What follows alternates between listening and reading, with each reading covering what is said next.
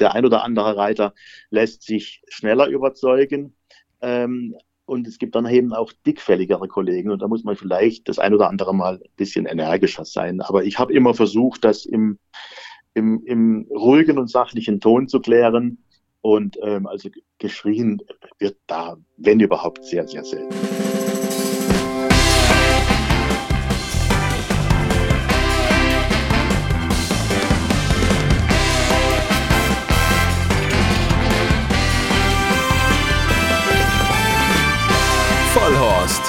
Rennsportshow mit ihrem Moderator Alexander Franke. Es sind schon wieder zwei Wochen rum und schon wieder ist der Pferdewetten.de Podcast Vollhorst da und natürlich auch diese Woche wieder mit einem interessanten Gast, den ich aufgegabelt habe. In diesem Fall im wahrsten Sinne des Wortes. Ich war nämlich am letzten Wochenende in München-Riem auf der Rennbahn und habe mal so richtig undercover inkognito, ohne zu arbeiten, ohne irgendeine Funktion zu haben, einen Renntag genossen und bin ganz am Ende noch Frank Becker in die Arme gelaufen, der in seiner Funktion als kaufmännischer Leiter des Münchner Rennvereins e.V dort gerade seinen Feierabend genossen hat und habe mir gedacht, den müssen wir einladen. Und jetzt ist er da. Frank Becker, hallo und herzlich willkommen. Ja, hallo, Herr Franke. Das ist das Schöne, wir sind tatsächlich noch per Sie und diesen Respekt habe ich noch aus Ihrer ehemaligen Funktion als Chef der Rennleitung. Denn ich glaube, da muss man immer so ein bisschen Distanz wahren, oder? Da ist das ganz gefährlich mit so Leute zu nah an sich ranlassen, oder? Ja, das ist äh, sicherlich richtig. Ähm, die Funktion erfordert eine gewisse Distanz, das stimmt. Ja, aber jetzt äh, haben wir ja einen neuen Posten, kaufmännischer Leiter des Münchner Rennvereins. Ich habe es gerade schon gesagt. Was macht man denn da eigentlich? Ja, ich bin eigentlich hauptsächlich für äh, die ganze Verwaltung des Geländes zuständig. Ich kümmere mich um die Buchhaltung, ich äh, schreibe die Rechnungen, ich halte Herrn Multerer einfach im, im kaufmännischen Bereich den Rücken frei ähm, kümmere mich um Vertragsgestaltungen und dergleichen, ähm, die er dann absegnet zum Schluss und die er dann auch ähm, zur Unterschrift bringt. Also es ist eine vielfältige Aufgabe, es wird nie langweilig, ähm, weil auch immer wieder irgendwelche Themen hochkommen. Sascha Multerer hatten wir auch schon bei uns im Podcast, kann man sich ja auch im Archiv noch anhören. Das ist der, wie, wie, wie nennt ihr das? Generalsekretär ist, glaube ich, da der, der schöne altmodische Begriff, aber der passende ja. Begriff, ne? General. Er nennt es nicht so, sondern er ist einfach dieser, dieser Begriff, ja. dieser Titel Generalsekretär ist einfach von der Satzung vorgegeben. Okay, den hat man also quasi mitgeerbt, wenn man das Amt übernommen hat. Genau. Und den, äh, so den, den, Präsidenten des Münchner Rennvereins, den hatten wir ja letztes Mal als Überraschungsanruf bei uns. Da war ja Holger Renz äh, zu Gast und der wollte sich bei Herrn Motschmann bedanken in seiner Funktion als Präsident des Münchner Rennvereins für die nette Gastfreundschaft, weil ähm, der Holger Renz ja mit seinem Tünnes bei euch war. Und der hat gesagt, der hat sich da so unheimlich wohl gefühlt und, und wurde da äh, bewirtet und umsorgt und das war alles so ganz toll. Und das war tatsächlich auch der Grund, weshalb ich dann am, am letzten Samstag gesagt habe, Mensch, da muss ich mal vorbeischauen und ich muss echt sagen, ich habe mich da wohl gefühlt. Also es war ein, war ein schöner Renntag. Man hat irgendwie so ein bisschen das Gefühl, das liegt euch schon sehr, sehr am Herzen, dass da irgendwie auch für alle was geboten wird. Also irgendwie jetzt nicht nur für die Gruppe 1 Starter, sondern ich war jetzt zum Beispiel bei euch im Wirtshaus und da ist es ja schon sehr urig. Aber es war schön. Ja, ein Rennverein ist halt eben auch ein, ein, ein Verein, der von seinen Gästen und Besuchern lebt. Und wir versuchen schon, ähm, A, aus der Insellage heraus, was den Galopprennsport angeht, die, die Aktiven ähm, besonders äh, herzlich äh, zu empfangen und auch zu betreuen und natürlich auch unsere Gäste aus München, äh, die kommen, denen versuchen wir was zu bieten und ich glaube, wir sind da auf dem richtigen Weg. Ähm, ich weiß nicht, ob Sie es selber gesehen haben, unser Publikum, der, der Renntag war jetzt nicht so besonders gut besucht, weil es sehr kalt war. Äh, aber unser Publikum ist relativ jung und das ist ja so ein bisschen ein Wechsel in die Zukunft. Ähm, und äh, das, da machen wir, glaube ich, einen ganz guten Job und das freut uns, dass wir so gut angenommen werden und das ähm, spornt uns an, weiterhin freundlich und äh, zuvorkommend und hilfsbereit zu sein. Und das ist unser unsere Maxim für die Renntage, ganz klar. Ja, nee, man hat das schon so gemerkt. Also man macht ja auch irgendwie mittlerweile jetzt tatsächlich auch viel für die jüngeren Leute. Das fängt ja schon bei so Sachen an, irgendwie, du bist da reingekommen in dieses Wirtshaus, hast einen normalen Preis oder einen fairen Preis für so ein, so ein nettes Mehrgangmenü gezahlt, 39 Euro und dann hast du erstmal einen Aperol Spritz bekommen. Das hat mir gut gefallen. Das ist so, das sind auch so, so Sachen, wo sie dann auch selber irgendwie mitentscheiden und sagen, also jetzt vielleicht jetzt nicht unbedingt welches, welchen Aperol es da jetzt gibt oder sowas, aber einfach, was kann man für die Besucher machen, dass, dass die am Ende doch nochmal ein Rennen mehr bleiben? Also gut, letztendlich ist das ähm, Wirtshaus ähm, jetzt Sache des Caterers beziehungsweise des Wirtes dort. Wir unterhalten uns schon darüber und wir tauschen uns sehr eng aus, was man machen kann. Und wir haben jetzt die Besonderheit, dass uns die Clubtribüne im Jahr 2022 ausgefallen ist und wahrscheinlich oder mit Sicherheit auch in 2023 nicht zur Verfügung stehen wird. Und dann war es halt wichtig, einen Bereich zu, zu äh, kreieren oder zu schaffen, äh, wo sich äh, die Besucher auch mal äh, den Renntag über hinsetzen können und können was essen. Und ähm, Letztendlich ist es im Wirt seine Sache, wie er das darstellt. Er hat sich für die Menüvariante entschieden und gegen das Buffet entschieden. Ich finde das äh, sehr charmant, auch wenn es vielleicht am Renntag manchmal auch hinderlich ist, weil es der Hauptgang dann vielleicht gerade zu einem Rennen kommt, das man gerne sehen würde. Aber ich glaube, das haben Sie selber auch ähm, erfahren können, dass man da schon äh, versucht, ähm, wirtshausseitig auf die äh, Gäste einzugehen und das, das wirklich dann zu servieren, wenn es auch passt. Ich habe mich mal entschieden, dass ich das alles starte, wenn ich aus der Siebener Wette rausgeflogen bin, aus der Sieben gewinnt. Also ich durfte nach dem, nach dem ersten Rennen genau. schon mitmachen. Ja. Genau, das machen die sehr flexibel und individuell, richtig. Ja, jetzt sind sie mir aber trotzdem schon ausgewichen bei dieser Siebener-Wette. Das ist so, schon so gerade irgendwie die umstrittenste ja. Wettart, ne? Also jetzt, jetzt gar nicht mal nur im negativen Sinne, aber da wird schon viel diskutiert drüber, oder? Also da, ja, äh, ja. absolut. Und ich meine, äh, ich, ich, will da gar nicht ausweichen. Äh, Sie können sich ja vorstellen oder Sie wissen, dass ich früher äh, in der Rennleitung nie gewettet habe und nie wetten durfte. Das war auch in Ordnung. Ähm, ich taste mich jetzt so langsam wieder ans Wetten ran. Ich habe jetzt dreimal versucht, die sieben gewinnt zu spielen und ähm, mit, mit wirklich kleinem Einsatz und ich war dreimal im ersten Rennen tot. Also insofern, das nützt nichts, wenn man im ersten Rennen Zweiter ist. Man ist halt eben dann doch raus. Ähm, das ist ein bisschen schade an der Wette, weil es dann so die Spannung rausnimmt. Ähm, und weil es halt eben auch diesen zweiten Rang nicht gibt, den aber einfach die Genehmigung äh, nicht vorsieht äh, derzeit und der auch technisch, technisch glaube ich, nicht machbar ist, wenn ich das richtig äh, gehört habe. Ja, also das heißt, äh, die Genehmigung fehlt, dass man jetzt irgendwie sagt, okay, wenn du sechs oder fünf richtige hast, dann kriegst du auch noch Geld. Da muss, muss genau, man irgendwo beantragen. Sieht, mhm. Genau, das sieht die Genehmigung, äh, so wie sie jetzt vorliegt, für die Wette sieht das derzeit nicht vor. Aber das, das haben nicht wir selber zu genehmigen im, im Sport, sondern das muss uns das Land oder die. Richtig, das muss uns die äh, entsprechende Behörde hier ja. in, Bayern muss uns das äh, genehmigen. Okay, also dann wissen wir da auch schon mal Bescheid. Das sind ja auch so Infos, das ist eigentlich auch ganz wichtig, sowas mal öffentlich zu machen, ne? weil die Leute meckern ja immer nur und sagen, äh, die spielen das nicht aus, aber dass es auch solche Hindernisse gibt, weiß jetzt auch nicht jeder. Ne? Also ich habe es nicht gewusst. Aber auch nur gedacht, Mensch, warum macht ihr das nicht? Klar, das, ist, das sind halt die, die Feinheiten, die hm. in, in, in, dem, in dem System dann drinstecken, ähm, die man da nicht weiß. Ähm, jetzt war es vielleicht auch nicht abzusehen, dass man diesen zweiten Rang braucht. Ne? Zunächst war ja mal die Frage, äh, kommt man mit der Wette überhaupt hin? Ähm, mit der Garantieauszahlung. Du, du, brauchst ja einen Versicherer, der die Garantieauszahlung übernimmt, in dem Fall, dass eben noch nicht so viele Einsätze da sind.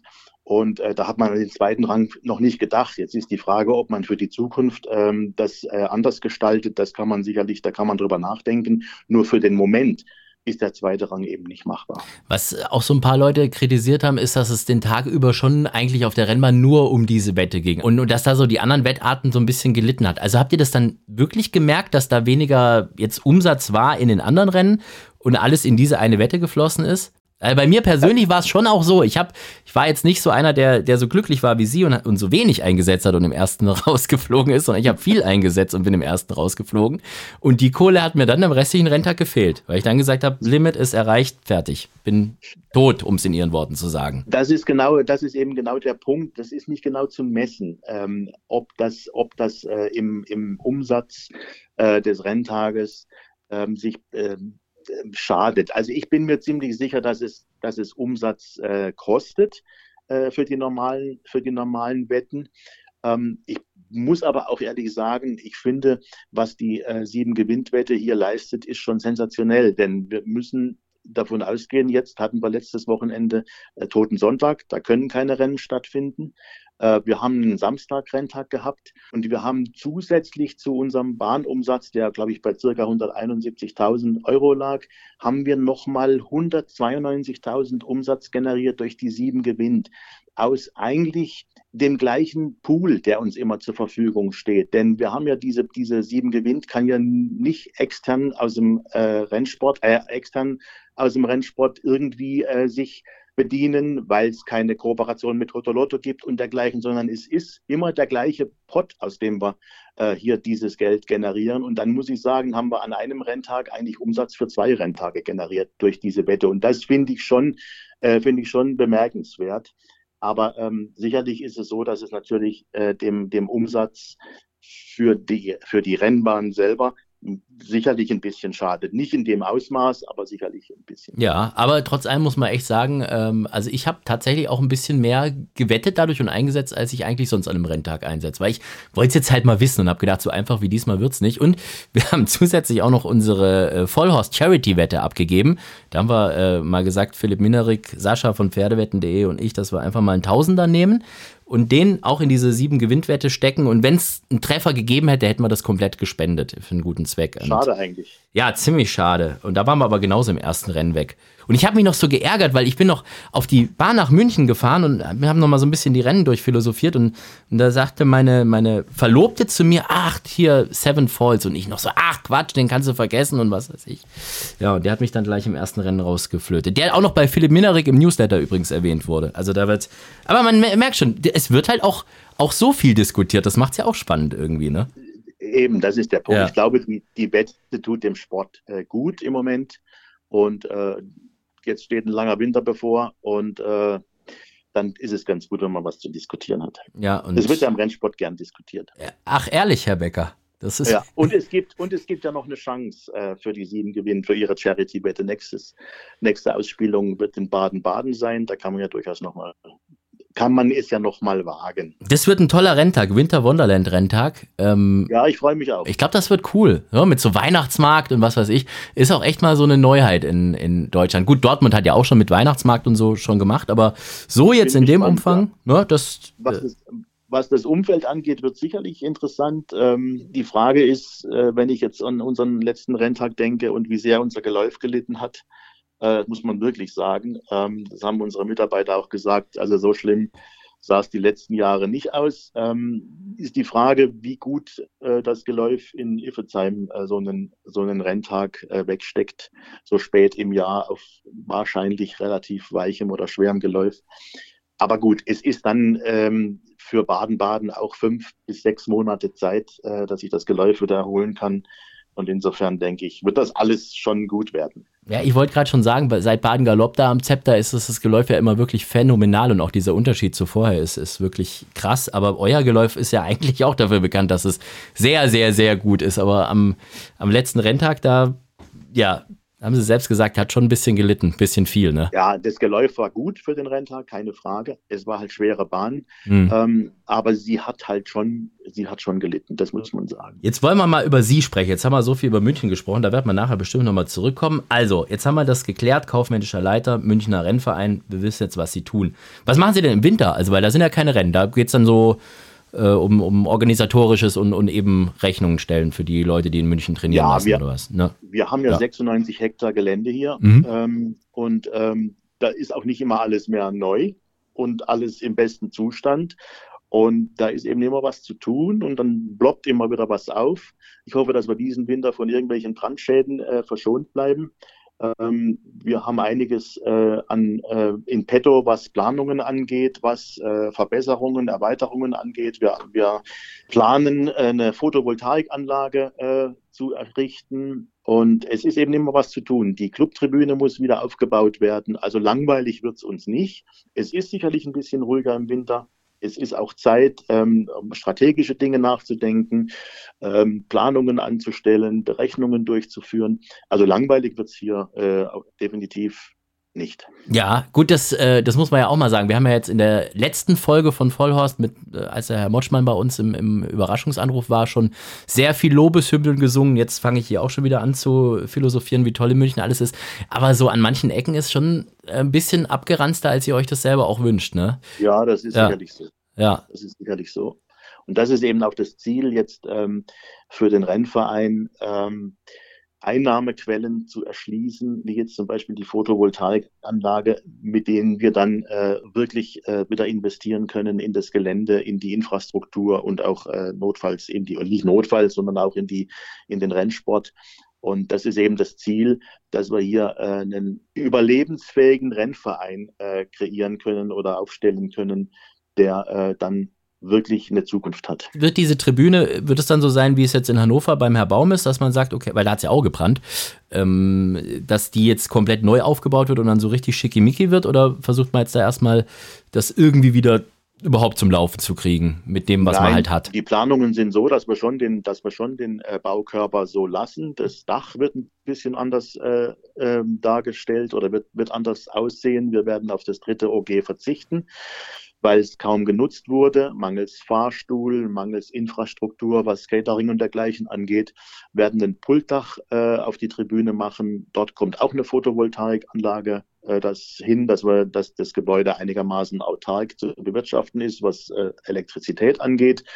Äh, und ähm, dann werden wir es halt innen ein bisschen, äh, ich sage jetzt mal, zweckmäßiger gestalten, ja, so dass man, dass man auch mal vielleicht ganzjährig oder unterjährig äh, Veranstaltungen dort durchführen kann. So wie es jetzt, wie sie jetzt dasteht, ist es eine reine Rennsporttribüne, die nur für die äh, Renntage eigentlich sich eignet.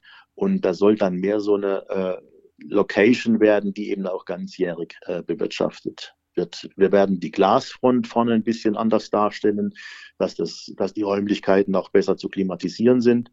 Also das wird sicherlich schick. Hals und Bein dafür. So, jetzt aber zu Ihnen. Also, ehemaliger Chef der Rennleitung vom Dachverband Deutscher Galopp. So ist die offizielle frühere Bezeichnung von Ihnen gewesen. Das heißt, Sie sind der Nachfolger vom Dr. Peter Tasch und der Vorgänger vom Dr. Philipp Biermann, richtig? So sieht's aus. So sieht's aus, gut. Und dann äh, sind sie irgendwie so ein bisschen fies rausgekegelt worden, wenn man dem glauben darf, was man so mitbekommen hat. Ja, was heißt fies rausgekegelt? Was mich an der ganzen äh, Sache einfach gestört hat, war, dass man mit mir im Vorfeld äh, nicht gesprochen hat. Das Ganze ist so abgelaufen, dass ich, ähm, ich hatte das Rennleitungssprecherseminar am 30. November ähm, und äh, ich habe im Vor am Vormittag noch einen Anruf erhalten äh, aus dem Sekretariat, dass der Herr Pommer mit mir sprechen will. Und dann habe ich gesagt, jetzt bitte vor dem Rennleitungssprecherseminar nicht. Das war ein, das war ein Online-Seminar. Und ähm, als das Sprecherseminar dann zu Ende war, bin ich, bin ich runter äh, zum Geschäftsführer und habe dann erfahren, äh, dass man mir kündigt. Äh, also quasi am letzten möglichen Tag, bevor sich die Kündigungsfrist dann auch noch verlängert hätte. Und ähm, ich habe die Gründe verstanden. Ähm, das waren finanzielle Gründe, das hatte nichts mit meiner Person zu tun, das ist mir mehrmals versichert worden, hatte auch nichts mit meiner Arbeit zu tun, hatte äh, schlicht und ergreifend finanzielle Gründe. Und da hätte ich mir halt gewünscht, dass man im Vorfeld mal mit mir spricht. Vielleicht hätte man ja eine, eine einvernehmliche äh, Lösung gefunden. Das fand ich einfach schade. Und das hat mich auch ein bisschen getroffen, auch das Hickhack hinterher ähm, als man mir dann versichert hat, man möchte gern mit mir weitermachen, aber das Angebot, was man mir dann gemacht hat, war eben einfach nicht ausreichend. Und dann habe ich irgendwann die Reißleine gezogen und habe gesagt, so, dann, dann halt nicht mehr mit mir, dann müsst ihr gucken, ähm, wen ihr da findet. Und ähm, ich habe Herrn Biermann vorgeschlagen, weil ich den für einen guten Nachfolger halte. Der hätte sicherlich noch, ähm, dem hätten zwei, drei Jahre noch gut getan äh, in, in zweiter Reihe, sage ich jetzt mal. Aber ich glaube, er macht das ganz ordentlich. Ja, das, das meine ich auch. Aber jetzt mal unabhängig von der finanziellen Komponente, wenn Sie jetzt mal so die zwei Jobs direkt gegenüberstellen, was hat denn mehr Spaß gemacht? Gut, eines muss man natürlich sagen, der Rennleitungsjob, das war natürlich äh, mein Traumjob. Den habe ich wirklich ähm, irrsinnig gerne gemacht. Ich habe den ja auch insgesamt dann 21 Jahre äh, gemacht. Ich war ja vor der Sprechertätigkeit schon äh, viele Jahre ähm, nebenberuflich als Rennleiter tätig. Das war schon der Traumjob, ähm, den ich mir äh, nicht hätte besser wünschen können. Es kam dann so zum Ende hin, in der Konstellation war es vielleicht nicht glücklich als Angestellter des Dachverbandes. Da ging ein bisschen Unabhängigkeit verloren. Äh, das würde ich heute vielleicht nicht mehr so machen. Ähm, aber jetzt habe ich wirklich äh, bin ich wieder zurück zu dem, was ich mal gelernt habe. Ich habe äh, eine Bank, habe studiert bei der Bank, äh, bei der Berufsakademie Fachrichtung Bank, habe viele Jahre im Controlling gearbeitet bei einem mittelständischen Unternehmen, bei der Familie von Schubert, habe dort auch viel gelernt und jetzt kann ich das wieder, was ich dort alles gelernt habe, äh, kann ich jetzt wieder anwenden. Also mir macht der Job jetzt richtig viel Spaß. Ähm, und äh, München ist ein wunderbarer Ort zum Leben und zum Arbeiten und ist zwar teuer, hm. aber ähm, man kann es hier gut aushalten. Ja, aber Sie sind ja eigentlich Banker, deshalb wissen Sie, wie man äh, mit, mit Geld umgeht, selbst in so einer teuren Stadt wie München. Genau. Ja. Kriege ich hin. aber wie kommt man denn eigentlich überhaupt dazu, wenn man eigentlich jetzt Banker ist, also gut, zwischenzeitlich mal auch was anderes gemacht, aber auch äh, Finanzabteilung, äh, dass man dann in die Rennleitung kommt? Ach, das war, das war eine witzige Geschichte. Äh, Rennsport war, hat sich in den, in den frühen äh, 1990er Jahren hat sich das zu meinem Hobby entwickelt. Über diese Fernsehserie damals, Rivalen der Rennbahn, bin ich irgendwie zum Rennsport gekommen, haben mir dann mein erstes Rennpferd zugelegt, habe mir das zweite Rennpferd zugelegt ähm, und habe dann gemerkt, das ist alles ziemlich teuer und habe mich äh, 1999 für den Besitzertrainerlehrgang eingeschrieben in Köln. Äh, bei dem witzigerweise auch äh, Paul von Schubert vom Gestüt Ebbesloh äh, Teilnehmer war. Ähm, wir haben uns derzeit äh, ganz gut äh, kennen und schätzen gelernt. Äh, die Frau Santeson, die den, die den Lehrgang damals leitete, die ähm, merkte, dass ich eine Affinität zur Rennordnung habe und die stellte mich Dr. Tasch vor und ähm, der hat mich gefragt, ob ich hospitieren will. Und dann habe ich das gemacht in 2000, habe äh, ein Jahr lang hospitiert in der Rennleitung, bin immer von Baden-Baden ins Rheinland gefahren. Dort hatten wir die glückliche Situation, dass wir noch zwei Renntage am Wochenende hatten im Westen, äh, habe dann einfach immer übernachtet, habe zwei Renntage hospitiert und habe dann äh, 2001 im März, glaube ich, war es, meine Prüfung als Rennleiter gemacht. So kam das eigentlich. Aha, also das heißt mit anderen Worten, hätte es auch alles anders kommen können und äh, Frank Becker und Paul von Schubert könnten heute Besitzertrainer sein. Hätte so ja. kommen können. Äh, ich habe das äh, kurz versucht mit dem Besitzertrainer und habe das aber dann bleiben lassen, nachdem ich gemerkt habe, dass ich da eigentlich in der Rennleitung äh, eine Tätigkeit finde, die mir Spaß macht. Und ähm, durch diesen Trainerlehrgang habe ich dann auch meine äh, nächste Arbeitsstelle äh, bei der Familie von Schubert äh, gefunden, äh, in Bielefeld bei der Firma Gundlach. Und äh, so, hat, so kam eben eines zum anderen. Und das war natürlich eine Erleichterung, aus Bielefeld den Weg in, auf die westdeutschen Rennbahnen zu bestreiten, war wesentlich leichter als von Baden-Baden äh, ins Rheinland zu fahren. Und so hat sich das dann ergeben, dass ich bei der Rennleitung geblieben bin. Das hat mir Spaß gemacht. Ich glaube, ich habe das auch ganz ordentlich gemacht. Und äh, ja, das so im Kurzen, wie das gelaufen ist. Ich weiß noch, dass sie mich einmal richtig zusammengeschissen haben. Das war in Hamburg-Horn. Und zwar gibt es doch da dieses äh, Zelt, wo die Siegerehrungen stattfinden und wo auch diese, diese Waage ist, wo immer der siegreiche Jockey zurückgewogen wird. Die anderen müssen ja drinnen zurückwiegen, aber ja. der. So, und ähm, ich habe da ja damals, bevor es diesen Livestream gab, wo man jetzt ja irgendwie äh, von Rennbahn zu Rennbahn hüpft und sich das alles da aufteilt mit den anderen Moderatoren, habe ich ja damals Iffezheim und Hamburg jeden Renntag moderiert. Und da war es immer so, wenn ich dann Renntag moderiert habe, dann musste ich halt die meiste Zeit irgendwie unter diesem Zeltchen sein. Und ich hatte die Angewohnheit, dass ich mich ab und zu mal verleiten lassen habe, mich auf diese Waage zu setzen zwischen Rennen. Und da haben sie mich einmal zusammengeschissen. Herr Franke, stehen Sie auf, das ist eine geeichte Waage. Das weiß ich noch. Da habe ich sie mal von einer ganz anderen Seite kennengelernt. Da habe ich gedacht, hoppla, mit dem ist nicht zu spaßen. Hm. Ja, das ist vielleicht eine meiner Schwächen, dass ich manchmal äh, im Job dann unentspannt bin. also heut, heute immer noch oder war das nur damals, weil sie mussten? Ja, ich kann auch heute noch unentspannt sein. Okay. Ja, also wenn ich mich in München auf die Waage setzen würde, vor allem ich wiege jetzt nochmal 20 Kilo mehr, ne? Dann wäre endgültig. Ja, es ist halt so, es ist halt so, diese Wagen, ähm, die sind halt sehr empfindlich und ähm, wenn man dann, äh, die sind so ein gewisses Gewicht gewohnt, was immer wieder kommt und wenn man plötzlich. Hallo, ähm, es reicht, Herr Becker, wenn da plötzlich, ja. Ich glaube, wir haben das Credo verstanden, ja. Sie, Sie, wissen, was ich meine. Ja, ja, ja, ja. Alle. Und man versucht halt, man versucht halt das Ganze irgendwie seriös abzuwickeln und ähm, dann muss eben nicht jeder Kasper da auf der Waage rum. Ja, super, jetzt bin ich nicht nur dick, sondern auch noch Kasper, Herr, Herr Becker. Vielen, vielen herzlichen Dank mit Augenzwinkern. Ich meine das nicht böse. Ja, ja, ist, ist schon gut. Aber ist das, äh, ist das tatsächlich so, dass äh, da manchmal auch irgendwie, wenn, wenn dann die Aktiven ins, ähm, wie heißt das, Rennleitungszimmer gerufen werden, dass es da manchmal schon wirklich so zur Sache geht, dass die da auch manchmal so ein bisschen rumbrüllen oder sonst irgendwas? Äh, oder ist das, sind die äh, heute ich, entspannt? Nee, nicht sie, die, oder beide, weiß ich ja nicht, keine Ahnung. Also, äh, rumgebrüllt wird selten. Ähm, manchmal muss man schon ein bisschen strenger zu Werke gehen, weil im Rennleitungsthema natürlich zwei Meinungen aufeinanderprallen. Zum einen die Meinung des Reiters, der meint, er hätte nichts getan und zum anderen die Rennleitung, die das ganz anders sieht. Und der ein oder andere Reiter lässt sich schneller überzeugen. Ähm, und es gibt dann eben auch dickfälligere Kollegen und da muss man vielleicht das ein oder andere Mal ein bisschen energischer sein. Aber ich habe immer versucht, das im, im, im ruhigen und sachlichen Ton zu klären. Und ähm, also geschrien wird da, wenn überhaupt, sehr, sehr selten. Laut wird es vielleicht mal, aber geschrien wird er nicht. Okay, ja, ist ja immer auch so eine Eigenwahrnehmungssache, wie man das. Aber egal, anderes Thema. Aber, aber vielleicht, vielleicht sehen das andere anders. Ich weiß nicht. Vielleicht haben Sie was anderes gehört? Nö, ich kann mich nur an diese eine Situation erinnern und da war ich in, in Schockstarre danach. Ich, seitdem betrete ich nie wieder irgendeine Waage. Auf der ganzen Welt nicht. Das erklärt auch meinen Bauch. Sie sind eigentlich schuld.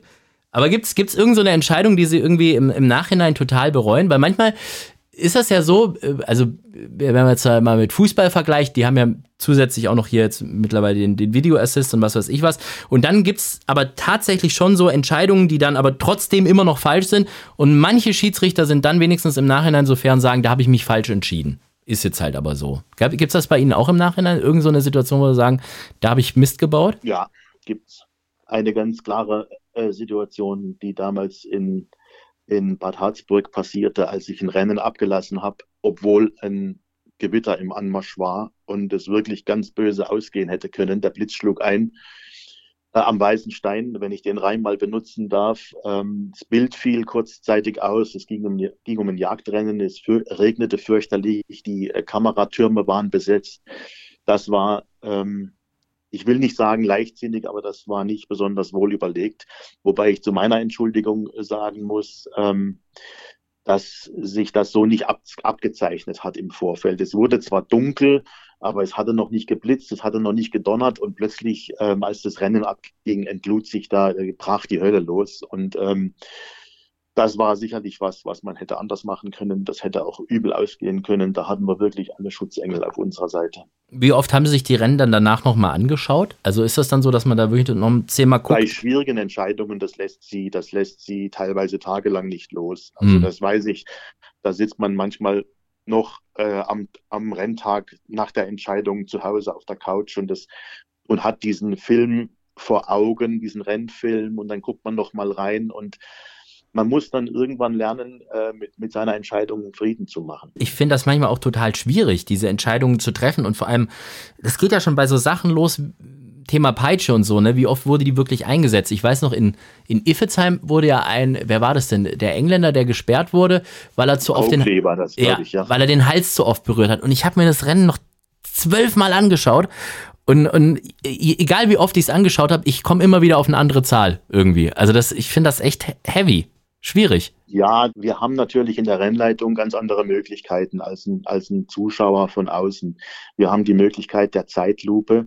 Und wenn Sie sich so ein Rennen in Zeitlupe angucken, dann können Sie schon ähm, sehr vieles, äh, sehr viel besser erkennen. Also ich kam äh, bei äh, Coakley ähm, äh, in der Normalgeschwindigkeit äh, schon auf die, auf äh, annähernd die Zahl, die meine Kollegen gesehen haben. Ähm, das ist einfach auch ein Erfahrungswert, den man hat. Und ähm, ich kann Ihnen sagen, als Rennleitung, das machen Sie nie gerne, äh, da dann äh, wirklich mit der, mit der Zeitlupe zu zählen. Aber man muss halt eine gewisse äh, Konstanz in, in der Sache haben und eine gewisse Verlässlichkeit. Und deswegen muss man halt allen Fällen nachgehen. Thema Peitsche überhaupt, das ist ja das zweite groß diskutierte Thema.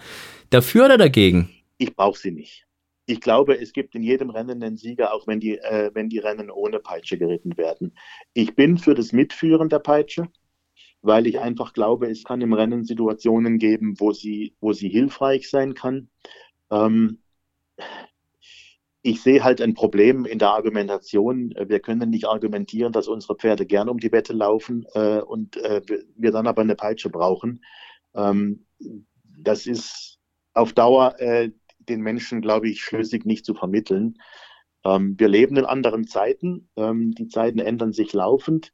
Ähm, wie gesagt, ich glaube, ich, ich, glaube, wir erleben das noch, äh, den Rennsport ohne Peitsche. Und ich habe damit überhaupt kein Problem. Ja, es ist ein umstrittenes Thema und ich habe es hier im Podcast ja auch schon gesagt. Ich kriege halt einfach leider Gottes von so vielen Leuten mit, die noch nie auf einer Rennbahn waren und die ich dann einlade, die einfach zu mir sagen, nee, ich, ich gehe da nicht hin, weil ihr haut ja die Pferde. Und ähm, ja, das ist schwierig, da gegen zu argumentieren. Natürlich kann ich denen erklären, dass das ja reguliert ist und dass es da so eine Rennleitung gibt und die passen auch auf, dass man das richtig macht und nicht zu oft und es wird dann vielleicht von fünf jetzt auf drei reduziert und irgendwann noch mehr und so. Das ist denen egal. Für die ist jeder Schlag einer zu viel. Und ähm, ja, auch wenn ich denen dann erkläre, dass das ja gar nicht so weh tut und die Peitsche ja äh, gar nicht so hart ist, wie man, wie man sich das vorstellt und selbst wenn man die denen zeigt, das ist super schwierig und ich habe da auch irgendwann einfach keinen Bock mehr, da jedes Mal mich so rechtfertigen zu müssen und ja, das ist so halt das Feedback, das ich da von außen ganz, ganz häufig bekomme und äh, das ist anstrengend. Ich hatte, ich hatte in Baden mal zwei Damen im Rennleitungszimmer stehen, die äh, sich ganz fürchterlich über einen Reiter beschwert haben, der doch das Pferd so fürchterlich verprügelt hätte. Dann habe ich mir eine Peitsche äh, geben lassen, diese ummantelte diese ummantelte Peitsche und habe den Damen vorgeführt. Ich habe mir die Peitsche drei, viermal mit voller Wucht in die Handfläche gehauen. Und ich habe schon gedacht, sie hätten die, die Damen verprügelt. Nein, okay. sie haben gesagt, das, das schmerzt nicht. Sie hm. spüren da zwar den Schlag, aber das ist nicht so, dass es weh tut, sonst würde ich mir nicht drei, viermal in die, in die Hand hauen. Und dann sind die äh, abgezogen und waren eigentlich ähm, mit, mit meiner Erklärung äh, zufrieden. Ich habe ihnen die Peitsche auch erklärt und habe ihnen auch erklärt, dass die ummantelt ist. Ähm, aber das ist halt im engen Gespräch, ist das vielleicht ähm, vielen zu erläutern und zu erklären, aber in, in der großen Breite ist das halt nicht, ist das halt nicht machbar. Es sieht halt einfach nicht gut aus und es ist halt laut. Das ist, glaube ich, so, das, die, das sind die zwei Sachen. Also es ist halt in der Außenwirkung. Sie haben völlig recht, es sieht nicht gut aus, es ist laut und ich finde ein, ein, gutes Rennen Hands and Heels äh, geritten, ähm, finde ich nicht weniger attraktiv, als wenn da jetzt einer mit den Ast schwingt. Gut. gäbe es keinen Morgen. Das äh, ist doch ein schönes Schlusswort für dieses Thema.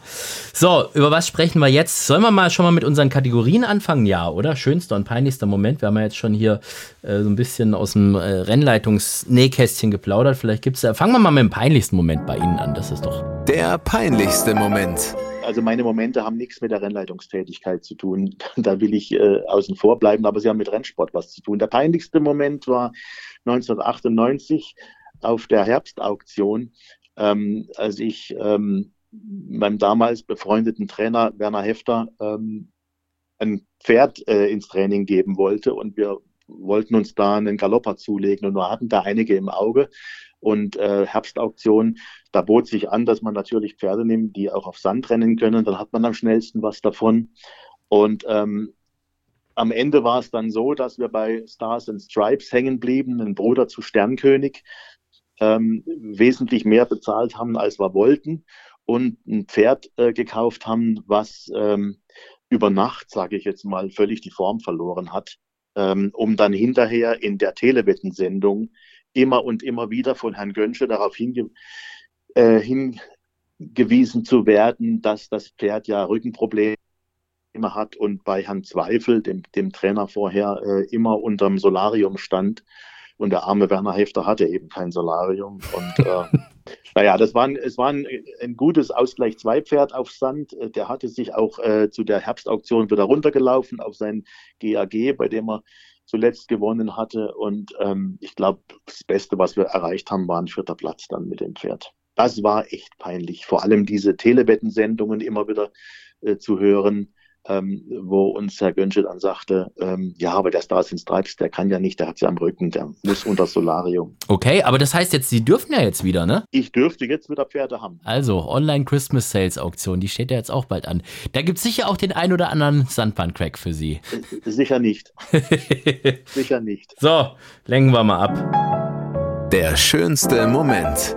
Der schönste Moment hat auch mit einem eigenen Rennpferd zu tun. Das war, als ich mein erstes und einziges Rennen gewonnen habe als Besitzer in Hannover 1994 mit dem damaligen Hengst Happy Devil, der dann später auch mein Reitpferd wurde. Sie haben ein einziges Rennen in Ihrer gesamten äh, Besitzerkarriere gewonnen. Ja, aber so groß war die Besitzerkarriere nicht. ja, ja, gut. Aber immerhin, ne? Also gibt andere, die schaffen das gar nicht, ne? Das ist, das wenn Sie nochmal so, so zurückdenken, was, was mir, äh, ich muss jetzt noch auf dieser, dieser Rennleitungskiste weiter rumreiten, was mir immer auf, Ja, es ist, es ist einfach so. Das ist einfach schon ein sehr, sehr spannendes Thema. Und äh, in, wenn ihr in Amt und Würden seid, dann redet ihr da ja auch immer relativ wenig darüber. Aber jetzt, äh, AD, darf ich ja darüber sprechen. Wie war der Philipp Minarik zu Ihnen damals? Ach, Herr Philipp Minarik ähm, war mal so, mal so. ich würde fast sagen, dann ist das jetzt der Moment, wo wir unseren Stammgast und festen Bestandteil der Sendung in die Show holen. Hier ist Philipp Minarik. Philipps Mumm der Woche. Philipp, hörst du uns? Jo, perfekt. Sehr gut. Hallo, Minarik. Name Herr Becker. Also der äh, Frank Becker hat gesagt, du warst gar nicht so schlimm im, im Rennleitungszimmer. Du hast dich da einigermaßen benommen. Wie war denn der Herr, Herr Becker zu dir? Der war immer korrekt. Ich habe mich damals gefreut, wo er das übernommen hat, weil ich selbst, selbst verschuldet mein Verhältnis zu Dr. Tasch war sehr schlecht, aber war ich selber schuld. Das sage ich euch jetzt ganz ehrlich. Okay, wa warum war das so? Ja, ich, ich war sozusagen damals der Infant terrible der deutsche Rennsport, das böse Kind. Herr Becker, ist das dann so, da kriegt man da, haben, haben Sie so eine nette Übergabe dann bekommen, wo so drin stand, wer die Stinkstiefel sind oder mussten Sie das selber rausfinden? Nein, nein, nein ich habe ja mit Dr. Tasch äh, viele Jahre Seite an Seite zusammengearbeitet und ich, man kennt ja seine Pappenheimer. Mir, mir war halt wichtig, äh, als ich übernommen habe, und das habe ich Herrn Minerik auch signalisiert, ähm, dass, dass das einfach ein, ein ein Reset ist, ja, dass das einfach ein, ein wir fangen bei Null an und ähm, versuchen äh, uns daran zu tasten. Ähm, ich wollte einfach jedem äh, Reiter eine unvorbelastete ähm, ja, Gelegenheit geben. Ne? Was war, war und ähm, und ich glaube, das war das, was, was Herr Minerik auch meint jetzt. Ich glaube, wir hatten so ein Gespräch bei Direktorium Rennbahnstraße 100 in Köln. Genau, ich erinnere mich auch noch sehr gut. Ja. Also, Wogen frühzeitig geglättet. Philipp Minerik reitet nicht mehr, Frank Becker ist nicht mehr in der Rennleitung. Das heißt, beide dürfen wieder nach Lust und Laune wetten und das ist jetzt auch eine gute Überleitung zu unserer Charity-Wette. Und die kommt natürlich diesmal von Frank Becker. 100 Euro gehen da für den guten Zweck drauf. Die werden von Pferdewetten.de zur Verfügung gestellt und das passiert genau jetzt. Die Charity-Wette. Denn normalerweise lasse ich mich ja immer ganz gerne überraschen, was die Charity-Wette ist. Aber in dem Fall haben wir in München schon drüber gesprochen, Herr Becker, dass äh, das so ein bisschen ihr Mumm ist. Und äh, ich glaube, bei dem bleiben sie. Und wenn es weiter der Mumm ist, dann haben wir mit dem Philipp Minerik da gleich den passenden Ansprechpartner, um alle Details rund um dieses Rennen zu klären. Aber jetzt will ich erstmal wissen, wer denn Ihr Mumm für die Charity-Wette ist. Wen sollen wir denn da nehmen? Also das ist ganz klar nach dem Auftritt äh, am 6.11. in München ist das Tünnes im Japan Cup. Ich glaube zwar nicht, dass das optimal ist mit einem Dreijährigen, der vielleicht am besten auf weichem Boden geht. Äh, weiß ich nicht, ob das so optimal ist, es im, im Japan Cup zu versuchen. Aber ich glaube, dass Tünnes ähm, geschont genug ist, dieses Rennen noch zu bestreiten. Und ich glaube, dass er ein klasse Pferd ist, äh, wie wir es vielleicht ähm, schon lange nicht mehr in Deutschland gesehen haben. Äh, ich, ich, würde ihn auf eine Stufe stellen ähm, nach Ende der Karriere mit Torquato Tasso. Und deswegen habe ich Mumm auf Tünnes. Und ich glaube, Herr Schürgen hat auch noch eine hat auch noch eine Rechnung offen mit, mit dem Japan Cup. Und insofern wäre das ein bisschen der Traum, wenn das klappen würde. Und den Besitzer, Herrn Renz, kenne ich schon viele Jahre und wir mögen uns und kennen uns. Und das wäre äh, cool und deswegen ist das mein Mumm. Also ist es dabei geblieben. Bei Tünnes im Japan Cup am Sonntag ist es soweit. 27. November wird das Ganze morgens dann, glaube ich, unserer Zeit gestartet. Sieben, acht Stunden Zeitverzögerung gibt es ja. Aber ich habe es vorhin gesagt, wir haben den Experten bei uns, den absoluten Japan-Experten Philipp Minerik. Äh, morgens, ne, ist es dann soweit. Das ist elfte Rennen immer. Elfte Rennen ist immer Sonntag und Samstag das Hauptrennen in Japan. Da gibt es immer zwölf Rennen, elfte ist immer der Hauptrennen. Okay, also das heißt, wie viel Uhr müssen wir da aufstehen? 6 Uhr, 7 Uhr, sowas oder später? Ja, ich glaube, ja, 8 Uhr, 9 Uhr wird das, glaube ich, gelaufen. Ja, für einen Sonntag ist das doch völlig in Ordnung. Okay, also. Ja, ist sogar der Franke wach. Ja, so langsam werde ich da wach. Ich schaue es mir im, im ja, Bett, glaube ich. Ich habe nur eine Frage am Herr Becker. Toto oder Festkurs? so wie ich unsere deutschen Buchmacher kenne, ähm, sind die wieder eher, eher sehr zurückhaltend, was äh, die Kurse angeht. Da würde ich fast sagen Toto. So arg viele Buchmacher in Deutschland gibt es ja nicht, die jetzt schon einen Festkurs für äh, den Japan Cup haben. Aber wenn man Tünnes äh, bei einem x-beliebigen Mitbewerber spielen würde, würde man 75 zu 10 bekommen, bei Pferdewetten.de 100 zu 10. Nur, ja, ju aber just ich saying. sage jetzt noch was dazu. Also ich habe Japan Cup dreimal geritten der Umsatz in dem Rennen, nicht an dem Renntag, belief sich immer so um die 200 Millionen Euro. Und die Japaner gehen da sehr viel nach Zeiten. Und der Rekordzeit in Japan gab, hat Almond Eye 220,3, glaube ich. Wissen Sie oder weißt ihr beide, was dünnes gelaufen ist auf der Distanz in München? Naja, auf schwerem Boden, ich weiß es nicht, aber mit Sicherheit äh, bei 15 bis 20 Sekunden mehr. War genau 24 Sekunden mehr. Aber der Das Boden, macht... Philipp, der ist doch knallharter Ja, klar, Boden immer in Japan. Das ist doch kein Wunder, da wird selbst ich noch schneller laufen als Tönes auf dem weichen das Boden in ja, Das kennen München. die Japaner aber nicht lesen. Die haben ge- genau, genau ganz Jahr fast das gleiche Boden. Und 24 Sekunden langsamer sind genau 400 Meter. Also, die werden ausrechnen, der ist ungefähr 400 langsamer, Das 400 heißt, er Meter langsamer als das- die japanische Spitze. Und dem, dementsprechend steht er für mich 300 und mehr in Toto. Genau. Das war ja die Überlegung dahinter. Und we- wehe, irgendeiner kommt mit dem, Holger Renz kommt mit dem Geldkoffer und setzt eine Million oder 100 Millionen Yen auf den und dann ist der Stockfavorit. Dann seid ihr nämlich die Gelackmeierten mit eurem Wir wetten keinen Festkurs. Aber Ja, hey, das haben damals die Japaner gemacht, wo Deep Impact gelaufen ist in Ark.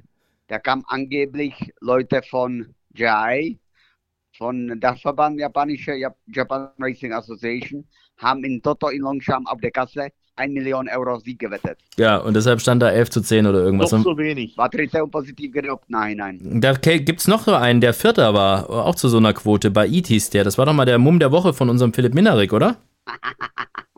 Stimmt weit, oder? Ja, ich glaube, der war's. Naja, gut. Okay, also, Ja, das heißt, wir machen jetzt äh, 100 Sieg oder 50 Sieg, 50 Platz, Herr Becker. Ich würde sagen 50 Sieg, 50 Platz. Richtig.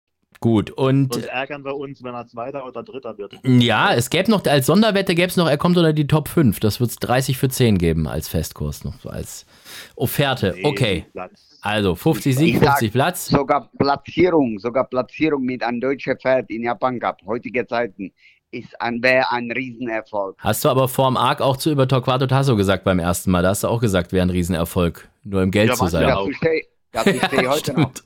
Ja, okay, Dazu stehe ich heute noch. Gut.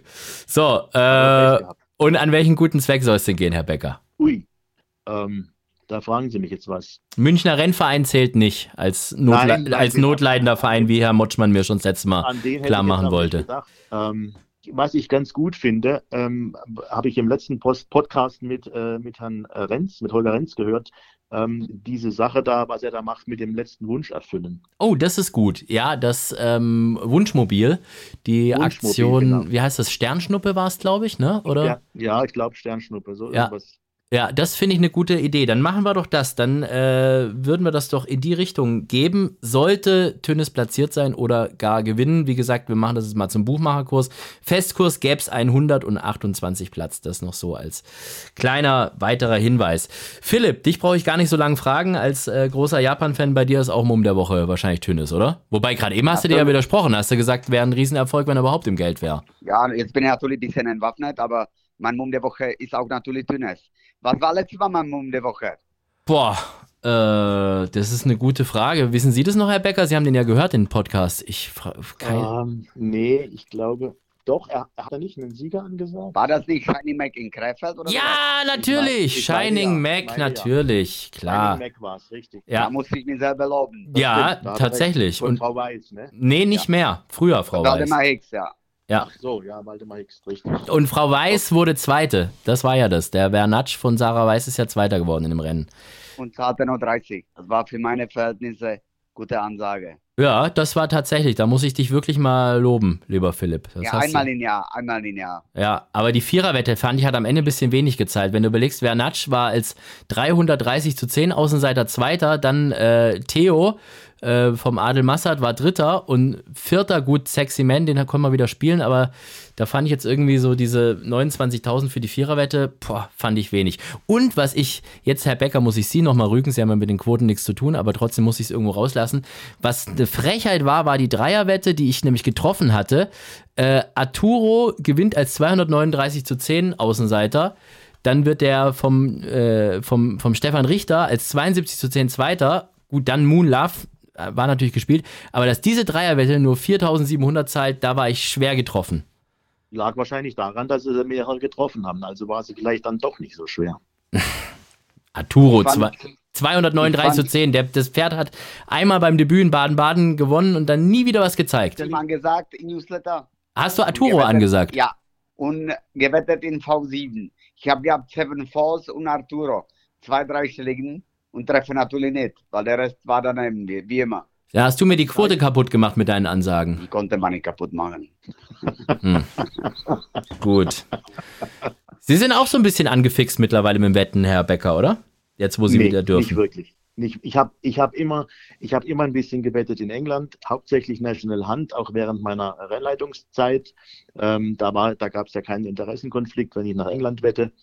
Aber äh, ich bin nicht wirklich, nicht wirklich angefixt, das kann man nicht sagen. Aber V7 am äh, 3. Dezember sind Sie dabei. Ja, ja, das macht man ja schon alleine aus, aus Solidarität zur Wette und aus Solidarität zum Rennverein und Richtig. Äh, gibt so Dinge, die, die muss man einfach machen. Ja, mal deine, da, dafür, dass du Seven Falls im Newsletter angesagt hast, Philipp, war deine Wette, die du da aber gepostet hast, war Totalausfall. Was war da denn los? Richtig, da habe ich die 4 und die 7 verwechselt an der Kasse. Da habe ich mich gewundert nachher, da gewinnt Seven Falls. Ich sage Tor, da gucke ich auf den Schein, ich sage, oh ja, ich habe falsch angesagt an der Kasse. War wieder diese Ansage von mir. Oh, da möchte ich aber gar nicht wissen, wie du geschwitzt hast danach, ne? Wenn du dann denkst, du bist noch dabei, wo schon die Hälfte raus, nee, mehr als die Hälfte, 90 Prozent sind rausgeflogen. Ja, ich bin schon gescheitert mit dem Schlenderaner direkt, also nicht direkt danach, aber sehr früh. Den Vogel hat meine Frau am Wochenende abgeschossen. Die hat, äh, hatte Freunde mit auf der Bahn und die hat äh, in einem Rennen, sagt die, denen drei Pferde äh, und sagt zu denen, die müsste alle drei Siegplatz wetten. Und äh, das hat er gemacht, jeweils ein Zehner Siegplatz, hat 60 Euro gekostet, die Wette. Die alle drei waren vorne. Eins, zwei, drei. Und äh, die haben schon das Geld gezählt, was sie alles kriegen und, und, und. Ähm, und haben überhaupt nicht kapiert, dass sie nur Siegplatz gewettet hatten und äh, haben dann am äh, Auszahlschalter 67 Euro gekriegt. Trotzdem mir hinterher erzählt, sage ich, wie kannst du denn sagen, Spiel drei Pferde, Siegplatz? Das ist ja nur völlig daneben. Aber dann, dann gibt die ganz gute Bank Tipps. Vielleicht hätten wir Ihre Frau hier reinholen sollen als, als äh, äh Tippgeberin statt Sie und, und Philipp Minerik die kann nur tippen, wenn sie das Pferd gesehen hat. Die oh. hat ein gutes Auge für Pferde und äh, das, auf dem Papier kann die gar nichts tippen. Und mir ist eh nichts peinlich, weil mein großer Vorbild, ich habe eine gelernt von einem Tippen, der sah ganz ja alles falsch an. Und das ist Karl Lauterbach. Was hat er angesagt? Das ist Corona. Der lag nicht einmal richtig. Und der steht immer vor der Kamera und applaudiert sich selbst. Also, ich bin wie Lauterbach. Sag mal, fangen wir jetzt an, hier ein Nein, gesundheitspolitischer Podcast zu werden oder was, Philipp? Der musste jedem jetzt reinwirken. Ja. Der hätte aber eh nicht zu der Lauterbach. Wie lange hast, du, wie lang hast du für den Joke geübt? Da kannst du auch beim Karneval auftreten mit so Sprüchen. Aber der kam jetzt spontan an dir raus. Du kannst dem immer noch rausschneiden. Nee, ich schneide hier gar nichts raus. Das, ist, äh, das wird unge ungeschnitten so gesendet. Sind Sie äh, wenigstens Karnevalist, Herr Becker, aus Ihrer äh, alten Kölner Zeit oder nicht? Nee, aus der Kölner Zeit nicht, aber Sie werden, Sie werden lachen. Ich bin früher äh, in meinem Heimatort äh, an Karneval in der Bütt aufgetreten. Oh, wo kommen Sie denn eigentlich her? Ich weiß nur, dass Sie mal in der Volksbank Rastatt Baden-Baden gearbeitet haben. Also das ist ja wohl. Ja, ich, ja. ich, ich komme äh, gebürtig aus Bühl und habe äh, in Weizenung äh, viele Jahre meines Lebens verbracht und habe dort auch mein, meine Eltern und mein Zuhause noch. Und ähm, ja. Ja, aber das ist so ein, äh, das ist doch irgendwie der Karneval da. Der, was ist das? Fasnacht, ne? Oder Fasnet oder wie heißt das dann bei euch? Oder hieß es? Ja, Fastnacht. Ja, das ist doch aber der so schwäbisch. Nee, das ist ja badisch, das ist ja nicht schwäbisch alemannisch. Aber ist das auch mit diesen ja, Hexen und allem? Eigentlich gibt es ja da keine, das ist nicht, ist nicht traditionell dort. Der, der, der, der, die Fasnacht, die wurde dort in, auch, da war mein Vater auch Mitgründungsmitglied. Die wurde dort, ähm, ich sage jetzt mal, in den frühen 70er Jahren hat man da äh, versucht, äh, Fasnacht irgendwie so ins Leben zu rufen, hat sich dann ein bisschen am Alemannischen orientiert, aber das hat sich auch ein bisschen verselbstständigt. Aber das hat mittlerweile ist das eine ganz rege äh, Fasnachtsgegend und ähm, da kann man viel Spaß haben. Ich war am äh, Samstag nach dem Münchner Renntag, war ich das erste Mal auf so einer Sitzung. Und zwar war da die, das Ordensfest von dem Karnevalsverein hier in, in Stuttgart, gibt es tatsächlich auch einen. Und da äh, waren wir eingeladen und wurden mit einem Faschingsorden ausgezeichnet für unsere Verdienste in der Alkoholbranche. So mein zweites okay, Hobby. das gehört sich so. In, in Orden ist eben, das ist eben Tradition. Ja, in, in da bin ich auch echt stolz drauf. Der ist riesengroß ja. und schwer und auch so hochwertig gemacht. Ja, das ist, den ja. darf ich jetzt ein ganzes. ganze Sammlungen. Ja, Darf ich jetzt auch die ganze Session, heißt das, habe ich gelernt, darf ich jetzt bis zum Aschermittwoch, darf ich den tragen. Und dann bin ich da richtig, ja, hoch angesehen. Ja, ist wie die Funktionärskarte vom Direktorium, so noch fast noch besser. Die dürfen sie aber das ganze Jahr tragen. Ja, das stimmt allerdings. Ja. Und, und darf dann sogar, was ich auch gelernt habe, man darf dann sogar am Waagegebäude parken in München. Weil ähm, da habe ich mich durchgefragt und da hat er gefragt, Nee, nee, nee, nee, nee, Moment, da muss ich jetzt widersprechen. Hat er gesagt? jetzt- Das ist nicht obligatorisch, das gilt nur in, in Sonderfällen. Der hat zu mir gesagt, weil ich nämlich gefragt habe, wo man hier parken kann, hat er auf meine Karte geschaut und hat gesagt, da müsste ein F draufstehen, dann dürfte ich da äh, am, am, direkt am. Ja gut, wenn Sie ein F haben, okay, das ist was anderes. Ja, das ist ja die Funktionärskarte. Ja, aber Sie sind ja kein Funktionär. Ja, deshalb durfte ich da ja auch nicht parken. Ich ja, aber wenn Sie das F auf dem Ausweis haben, dann sind Sie halt, gelten Sie halt als Funktionär. Ich habe auch F drauf, wie Philipp. oh, je. Ich hatte auch F drauf, wie Frank. oh, Leute. Ey, unterste Schublade, ey. Ja, natürlich unterste Schublade. Ne? Gut, aber ich, äh, nicht Frank, Herr Becker, ne? Immer noch Amt und Würden. Ja, aber da, ich habe ja einen Vornamen. Das stimmt allerdings. Ich will da auch nicht drauf rumreiten. Ich, ich bin auch gern der Frank. Ich bin ja nicht mehr in der Rennleitung, also muss diese Distanz äh, nicht gewahrt bleiben. Da Sie- kommen wir drauf zurück. Das heißt, äh, wir müssen jetzt in Baden-Baden zu dritt drauf anstoßen, dass wir alle per Du sind, oder was? Das wäre eine Möglichkeit. Sollen wir das so festhalten, Philipp? Du mit alkoholfreiem Bier und äh, Frank Becker und ich mit was Richtigen? Ja, gerne, sehr gerne. Ja, dann Was machen ist wir das. was Richtiges? Ja, also ich weiß ja nicht, ob der Pips-Stand offen hat, aber ich glaube, bei dem Renntag bietet sich ja Glühwein an. Wobei ich mag warme Getränke eigentlich gar nicht so, aber ist halt schon Weihnachten, ne? Auch BIMS wäre gut, aber ich, ich fürchte auch, dass der Stand vielleicht gar nicht offen ist. Beziehungsweise, Das dass wird es auch dem ins Wetter sein. Also. Glühpims vielleicht. Glühpins, Ja, das wäre mal eine Maßnahme. Dann für mich bitte ein alkoholfreier Glühpims, ja? Gut, die Bestellung habe ich schon mal notiert. Ich werde sie Stefan Buchner gleich per WhatsApp durchjagen. Gut, dann haben wir das Niveau jetzt zum Ende dieser Sendung nochmal schön Aber runtergeholt. richtig gesenkt. Ja, klar, wie sich's gehört, aber äh, die Leute haben auch gar nichts anderes von uns erwartet. So gesehen soll erfüllt und ich sag an dieser Stelle jetzt nochmal ganz lieben Dank an Frank Becker, auch für die Einblicke in die ehemalige Zeit als Chef der Rennleitung und als äh, jetzt kaufmännischer Leiter des Münchner Rennvereins. Und dann bleibt uns eigentlich nur noch zu sagen, Hals und Bein lieber Tünnes. Oder hast du noch was anderes zu sagen, Philipp? Nee, ich sag schon mal Gambate, Tunis. Halt zum Bein auf Japanisch, Gambat. Ganbat Glüdjen, auf Wiederhören. Danke, dass ihr beide dabei wart. Bis. Sayonara. Sehr gerne. Ciao, ciao. Servus. Das war also Vollhorst für diese Woche. Wir hören uns in zwei Wochen wieder. Dann gibt es die nächste Folge von Vollhorst. Sehen können wir uns vorher schon. Am Samstag, den 3. Dezember, haben wir auch schon ein paar Mal drüber gesprochen. Jetzt der Winterzauberrenntag in Iffezheim. Und ansonsten noch der Tipp, wenn ihr alte Folgen sucht von Vollhorst, überall da, wo es Podcasts gibt, also Spotify, Deezer, was weiß ich, Apple Music, iTunes und so weiter und so fort. Da gibt es immer noch das Archiv und da gibt es dann auch die älteren Folgen, zum Beispiel letztes Mal Holger Renz oder auch die Folge mit äh, Sascha Multerer und so weiter und so fort. Das alles noch im Archiv und bis dahin macht's gut. Tschüss, Hals und Bein und wie hieß es? Gunbutt mit Glühpims. Vollhorst, die Rennsportshow. Podcast von Pferdewetten.de. Moderator Alexander Franke. Inhaltlich verantwortlich Sascha van Treel.